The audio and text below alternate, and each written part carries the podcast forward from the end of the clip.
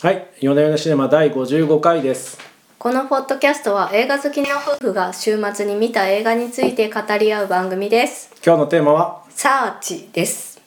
行方不明になった娘を探すためシングルファーザーが奔走するサスペンススリラーすべて PC の画面上で物語が展開していく斬新な演出が話題となりサンダンス映画祭2018では観客賞を受賞「スター・トレック」シリーズのスールー役で知られるジョン・ジョン・チョーが愛する娘の行方を追う父親デイビッド役で主演監督は Google グラスだけで撮影した短編映画「シーズ」がセンセーションを巻き起こした27歳の新鋭アニーシュ・チャガンティです。とへいうえわ。けでこの映画が長編デビュー作ということでですねやっぱこうガジェットものが好きなんですかね。そうなんでしょうねきっとうん新しいものが好きな監督さんなんでしょうね。うーんこのね撮影手法っていうのがねなかなか斬新で実はこういう映画って昔もあったらしいんですけど何個か浮かびますよね。大抵あんまりうまくいってないんうですよ。ん、そうかもしれなそい。こをそのアイディアだけの妙じゃなくてうん物語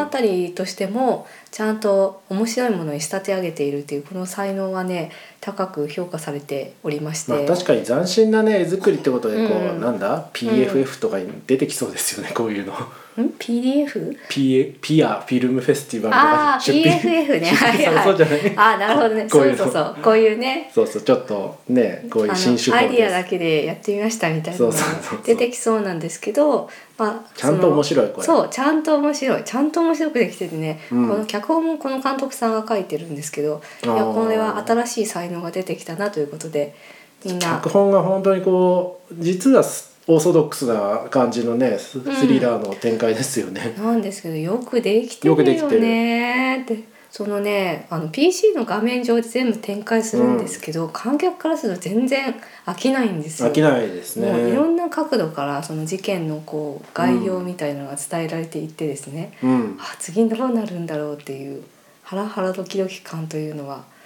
あのその画面上だけでやっているようにまるで見えないそうですなっておりね。ます。でそのなんか YouTube 配信とか、はいその個人配信とかそういう今風な、なんですかねメディアを使ってるのも実に今風感があっていいですあよあね。今風感ねそうね、うん確かにそうそう今の期間あるからねこういうのねみんなね考えるんだけどそうやっぱうまくいかないんだよねそうこをねちゃんと完成度の高いものにしてきたっ普てい通うにの面が白かった。そう素晴らしいなと思いました。うん。私ねこれ見る前ねちょっとね心配だったんですよ。はあ細かいディテールが気になっちゃうんじゃないかなと思はあって。はなんかねこういう、まあ、私も実は IT 系の仕事をしておりまして、あはいなんかもう余計なディティールがこういうのディテールはい気になっちゃう方で、はいあのなんですか例えば「サマーウォーズ」ってあったじゃないですかはいあれもね暗号を鼻血を出しながら解くところでねちょっとドン引きしちゃうんですよねああ、そのどのあたりがよろしくなかったんでいすか。や鼻血を出してるとこころれ無理だなん鼻で血出したからって人間が紙に計算して無理だろうとか思ったりしちゃうんですけど、はいこの映画なんかそんなにこうあれって思うところがなく最後まで行くのはすごいなと思いました。す。うーん、うんうん、そうなんですよ。まあ、一個だけ気になるのはやっぱりねパスワード問題ですね。はあ、だいたいこの手のものってパスワード破られる。うん、サマーウォードも破られてた。うん。あれはばあちゃんの誕生日かなんかでしたっけ？確か。うんあとキーロック。だったのが。かあとは思い出すのはこう村上春樹さんのなはい。「ねじ巻き鳥クロニクル」あああ、ありますね。れもパスワードあっさり破られてた。はい。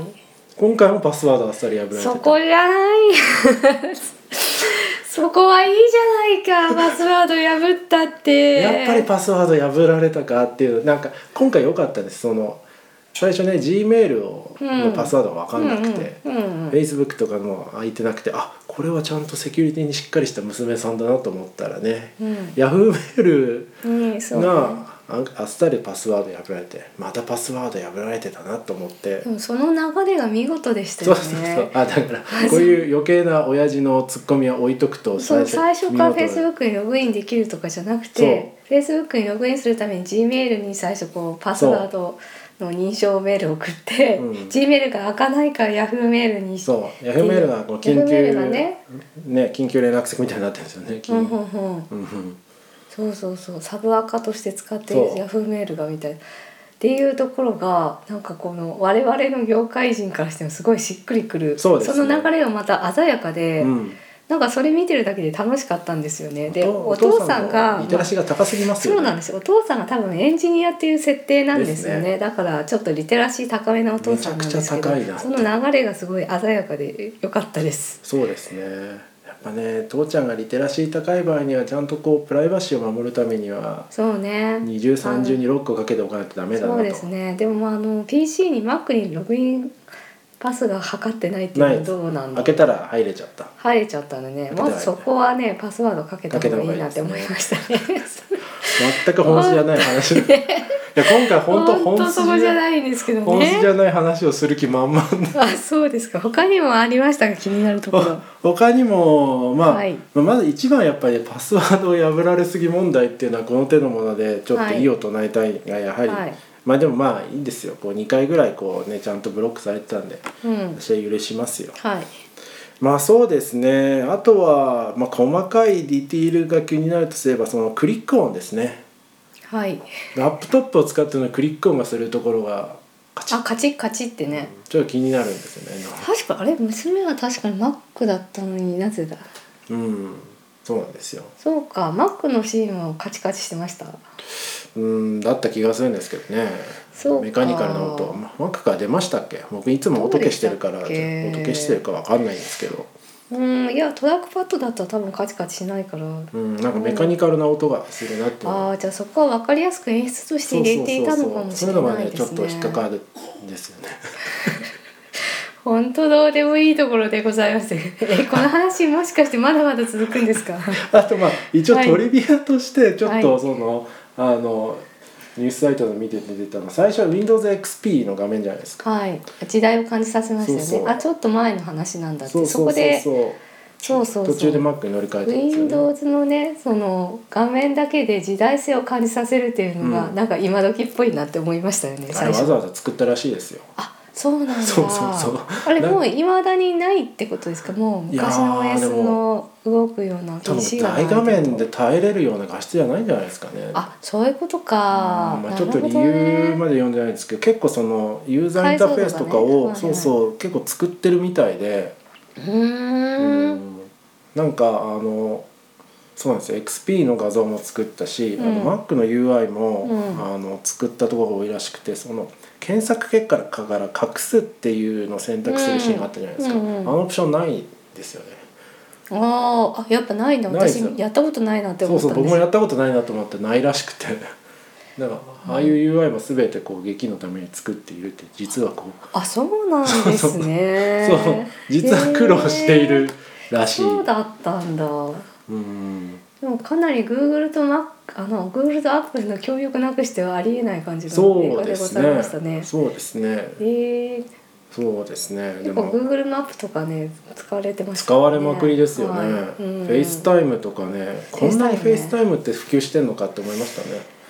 いやーちょっとそれもあのアメリカのティーンの事情が私もよく分かっていないですけれども、うんそんなにフェイスタイム使うかって思いましたよね。親とフェイスタイムですよすごいやですだよねね 感覚やっぱ違うんでし ょうねかもしれないですけど、うんまあでもあのでも我々からするとその SNS に顔出しするのとかすごい嫌なんですけど嫌なんですけど僕出しちゃいますけどあそうですかティーンの皆さんとか結構ガンガン出してるじゃないですか。そうですねうん TikTok とかねうんあのちょっとなんて言うんだっけあの何ですかリアルタイムライブチャットみたいなライブストリーミングみたいなのやってましたよね娘が。ああの UCAST あれは格のサービスみたいですね、はいペリスコープみたいなやつですあねそうそうそうあの架空のサービスとかもあ、うんなんか今時の若い子だったらこういうのやってるかもっていうのはそうですね思いましたよね思いましたそうなんかそのあたりがちょっと我々の世代とは違うなってうんいやでも逆に言うとこの映画すごい今新鮮なんですけどやっぱはい賞味期限短いんじゃないのかなっていうのはちょっと心配ですね、ああ10年後見たらふるーみたいなそうそういろいろ穴が見つかるかもしれませんけど、うんまあ今見るには大変今時感まあでもどうどうなんがあですかるねこう作品でございました。 「You Got Mail」の AOL の音とかもなんか懐かしいなと思いながらまあストーリーがちゃんとしてるんで、うん今でも見れるんでこれも、まあ、ストーリー非常にちゃんとしてるんで、うんうんうん見れるかもしれないそうですね。まあ周辺のことはどうでもよくてです周ね。 辺ばかり気になりますけどねだからもうそこのそこをちょっとあまり深掘りしない方がいいんじゃないですかはいいいねです。かねはい、はいそうで すね。はいじゃあその周辺あもう一個だけ言っとくとあれですね、はいそのあの主人公のお父さんが使っ、はい仕事で使ってるのがあの Ubuntu Linux っぽいかったのが良かったですねええ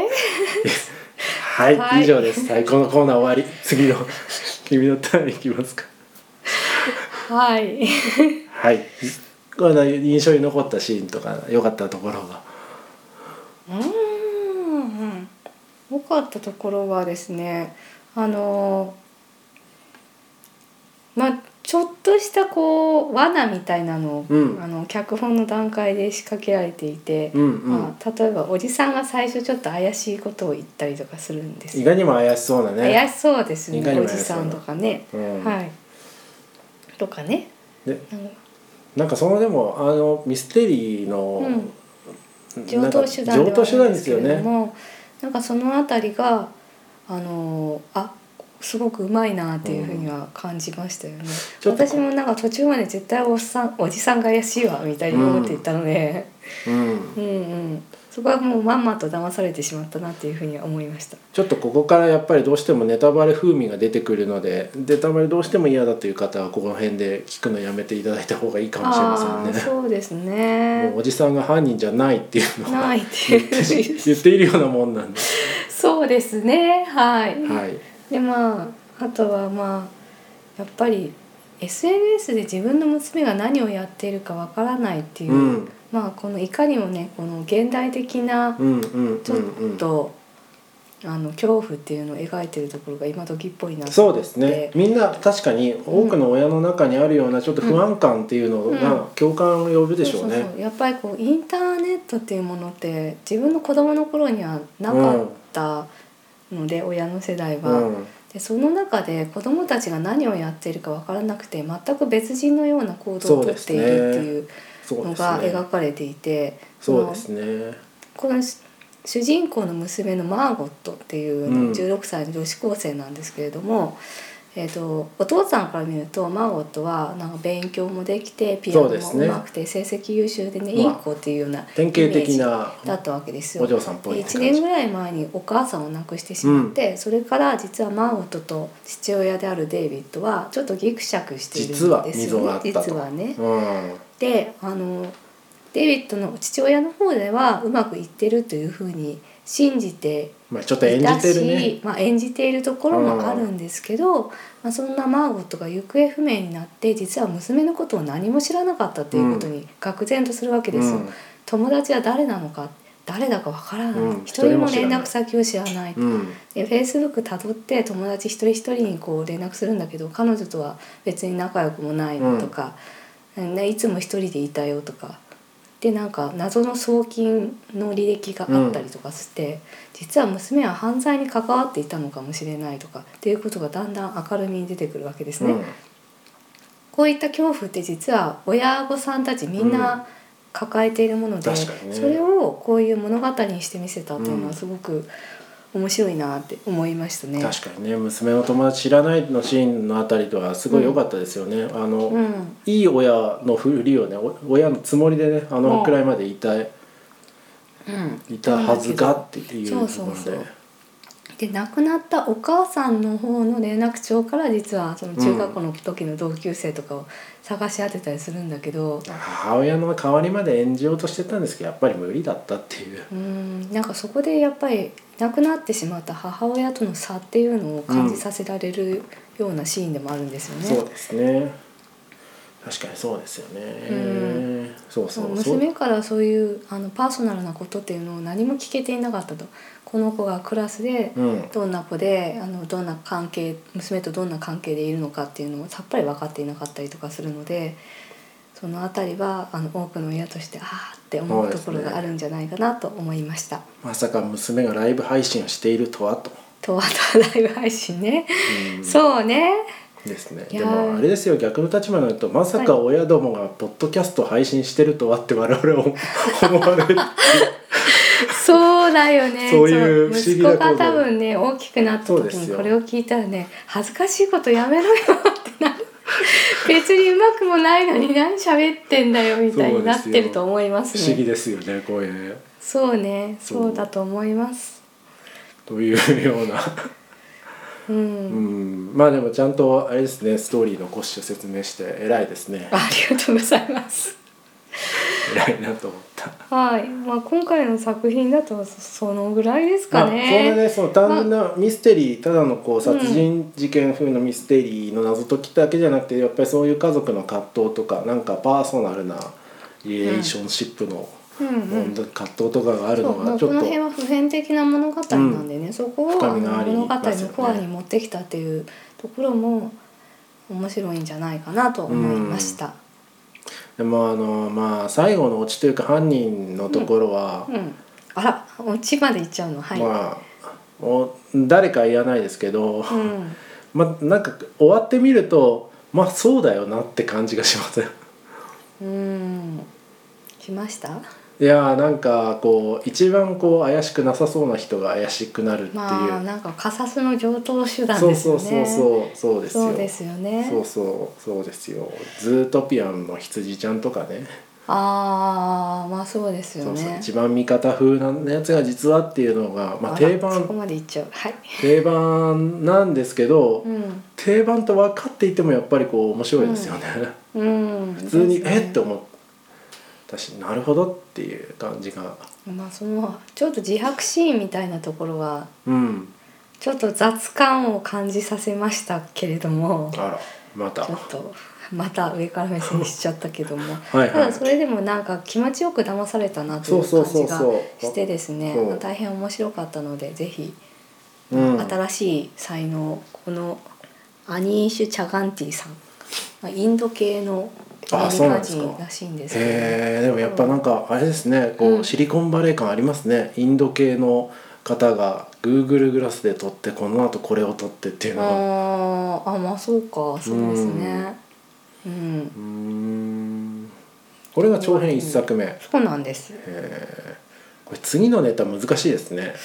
どうしましょうねそうですね。いやーでも演出力がすごくある方だと思ったし、脚本もやってるっていうことで構成がうまいんだろうなと思ったので、で次回作もとても楽しみだなと思っております。まだ27歳ですからうーね。んなんかこうこのあのポッドキャストも「レディープレイヤー1」取り上げたじゃないですかはい。もうこうなんですかね近いじゃないですかテクノロジーとうんうんあの冒険っていう感じですけど、やっぱこっちの方がこう実際にパソコンのリテラシーがすごい高い人が組み立てた感じがします よね。あリアルに SNS を使ってる人がそうそうそうそ作うってる映画かも。だからスピルバーグはね昔からのこう夢そう確かにそういうのあるんだよあね。れどうどういうことですかあのー去年見たあのトム・ハンクスとザ・サークルねザサークルねザあれサもねークルとかねあれはね微妙にリアリティがないんですよそうね自。分でねそう使ってない人が作ったそう映か画もしれないですねだなっていう感じしましたよね。うんそんなにね何でもかんでもねその SNS 企業ができるわけじゃないんだよってういううんそう感じでがしすましたね。こねれはあの地に足のついた非常にあこのうテクノロジ現実の世界ーをあの、はい、題材にした映画になってるんでちょっと面白いなって思いましたね。そうですねスピルバーグもちゃんとあれですねあの配信とかした方がいいんじゃないですかね勉強のために勉強のさあスピルバーグさんといえばですねちょっとお脱線しちゃうんですけど大ネ丈ット夫フリッでクすスよをアカデミー賞からこんな排除しようみたいなことを言い出したらしくてへえなん業でで界すかからも反発をうーんなんでですかというそこはスピルバーグさんに聞いてみても劇場映画やはり賞は劇場映画のためのものだっていうふうになるほど主張したらしくてですねうーたんだそれにはやはりみんなから反発がもうスピルバーグお前こそテレビ映画で出世したくせに何言ってんだよみたい なテレビは良くてネットフリックスはダメなのかみたいなまあそういうゴシップが今盛り上がってるんですねこうはあハリウッド海外ではというようなね話が出ていましたけれどもでもなんかあれですね VR の映画を撮っていながらその主張っていうのはやっぱりなんていうかこう、感覚は現代とはちょっとずれてる感じがちしょっまとすねね前時代的な感じしましたようんね多分これからうん、映画もその劇場のスクリーンで見るだけじゃなくてその VR と組み合わせるとか何かねまたざっくりしたこと言ってますねざっくりしたこと すごい今ざっくりしたこと言いましたけど、はいまたちょっと違う形態のものがどんどん出てくるとは思うんですよね。そうですねうんまあ、その時にあの新しいから排除しようというんじゃなくてその可能性をぜひ見ていくようなね人間でありたいなとそうですね私自身はそう思でいすましたね。感覚をアップデートしていかないとねういけないでんすね、うんうんはいじゃあそろそろまとめますかまあ私的なまとめはパスワードは推測されにくい文字列にしようっていう、 うん今回の教訓 は今回の教訓は今回の教訓は親に SNS を見られるとこっぱずかしいので隠そう 消そう消そうだね消すまあいいいいんじゃないですかだからこっぱずかしくてもまああれですよ相互理解ですからいいと思いますよ、うんそしてねそうねうん、ポッドキャストをやっている我々から言うのもなんですからねはいそうです本当そうですよ人のこと言えないですねはい、はいという感じでまあ非常にあれですねあのこういうアイディア一発じゃなくてストーリーもうんうんドラマとしてもちゃんと面白いうん作品なので、ちゃん皆さんにおすすめできますね今回のもそうですねはい じゃあ今日今日はじゃない今回はこの辺ではいはいありがとうございましたありがとうございました